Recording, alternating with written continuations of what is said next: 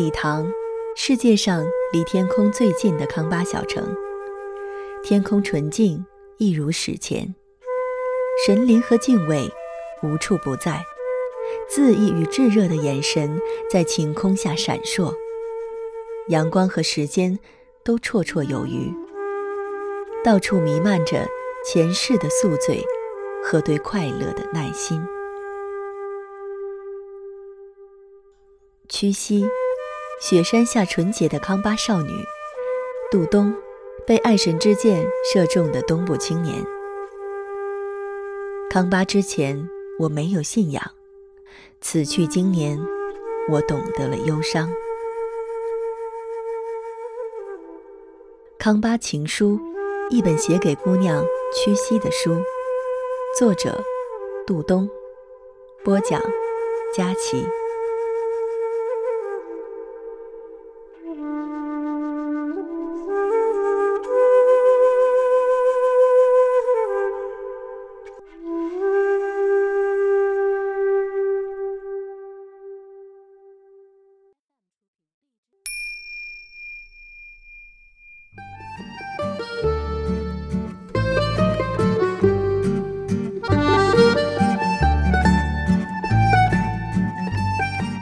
我想为康巴姑娘屈膝送一束花，不过她在高原上的理塘县，海拔四千米，送花基本上无法成为一个选项。你当然听说过无数歌曲中歌唱的草原，莺飞草长，开满碗大的鲜花。我不能说你被骗了，但是理塘草原如同滚烫的铁板，虽然开满了小花，但是只要一拔起，很快就会枯萎在强烈的日晒下。说是花色遥看，近却无更合适。所以绝妙的采花时间是太阳升起之前。那时候，礼堂草原会弥漫着牛奶般的薄雾，采花的你会浑身湿透，双脚拖泥带水，牙齿冻得乱撞，铁青的手上握着一小把瑟瑟发抖的小花。这个场景其实不乏浪漫。我想。这样敲开屈膝的门，喝着白气，将沾满泥土的花送到他的手里作为生日礼物。我想了一遍又一遍，甚至连路线都想好了。只不过这个计划有一个问题：他生日时我不在礼堂，我在上海，而你根本找不到一个清早起来为你去草原采花的礼堂人，所以送花计划就此出局。我决定改为送莲藕，这是因为曲西爱吃藕，全家只有他一个人爱吃，全礼堂县爱吃的估计也没几个。我在礼堂的时候特意留心的调查过，有些饭店居然能做藕，但糖醋藕、凉拌藕等一律不会，会的只是倒进高压锅里煮。这也难怪，海拔这么高，高压锅就成了镇宅之宝。送藕同样也很浪漫。我立刻开始幻想，礼堂金色的黄昏，尘土飞扬，有人敲响屈西家的铁门，屈西走下去，那人突然揭开锅盖，三大段蜂蜜色的藕块虎视眈眈，炫耀着甜蜜。姑娘，有人送你藕，祝你生日快乐，天天开心，更加美丽，正儿八经的。我当时特意留了几个饭店的号码，诸如川西小吃店，吃在四川。成都小吃店等，这些小吃店颇为相似。早上的薄雾里，他们的煤炉滚热，喷出一氧化碳，让本来就缺氧的礼堂更加憋闷。我看到在里面吃饭的食客们，无一例外的嘴唇乌紫，食不知味。现在在屈膝生日，也就是八月十一日的当天早晨，上海阳光灿烂，我喝下热咖啡，气定神闲，开始给饭馆挨个打电话。第一个是吃在四川，这个名号很大气，而且很国际化，因为有英语招牌。就这样，我前前后后联系了五家饭店，没有一家可以为曲西做藕。完蛋了，藕的计划就此破灭。但我并不放弃。要说礼堂的生活教会了我什么，那就是耐心。在礼堂，我可以整个下午都在等一个朋友，可在上海，他迟到十分钟，我就开始焦虑。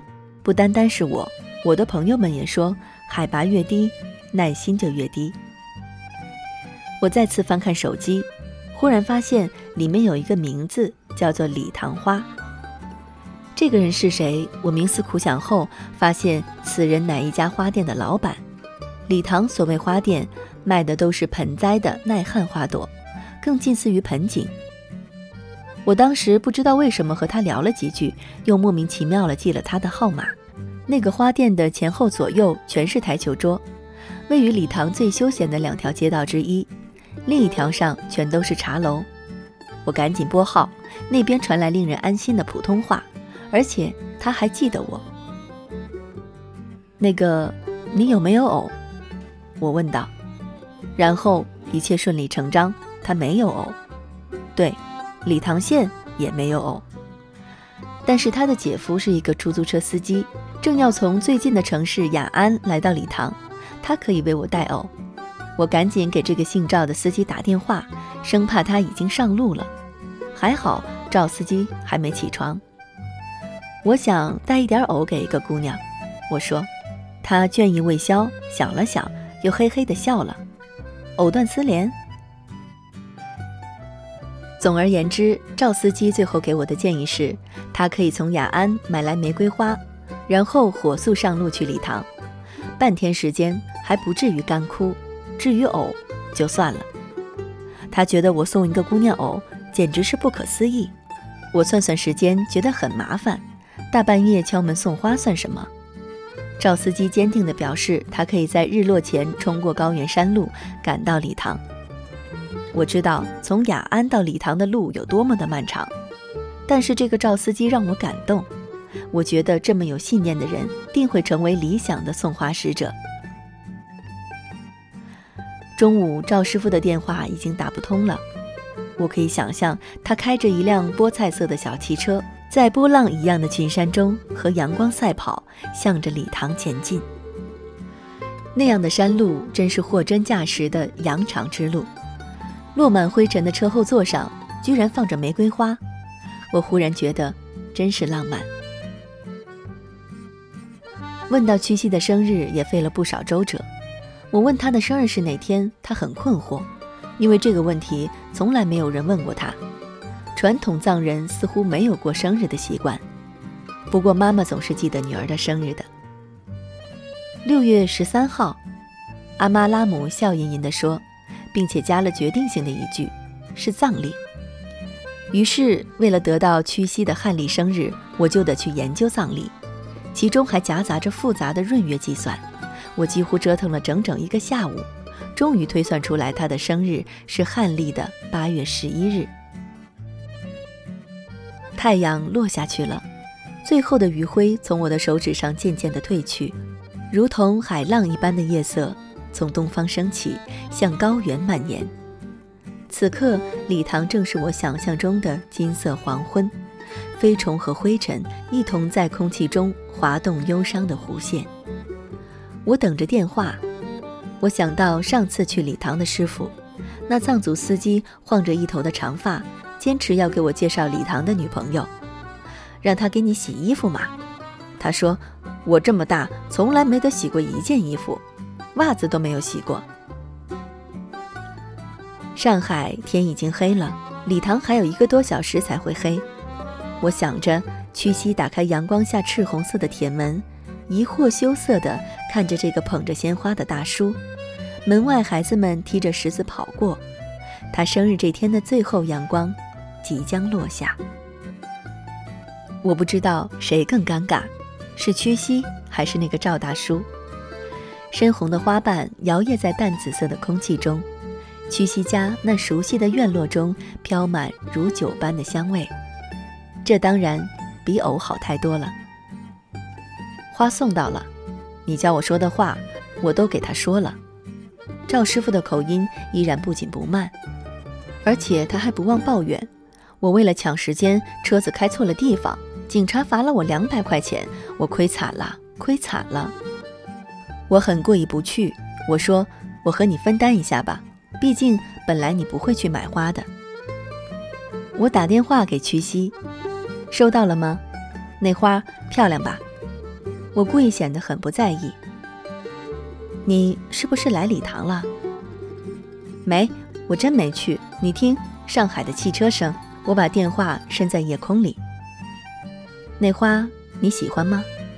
嗯，有点枯了。没办法，太远的路了。那生日快乐。今天不是我生日哦。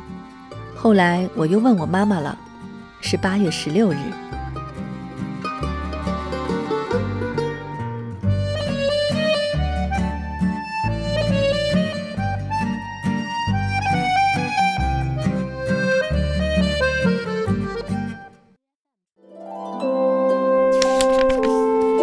读书是我们了解世界的方法，也是我们每天最好的娱乐。每读一本书，都是一次修行。静听书屋，陪你在每一段向往阅读的路上。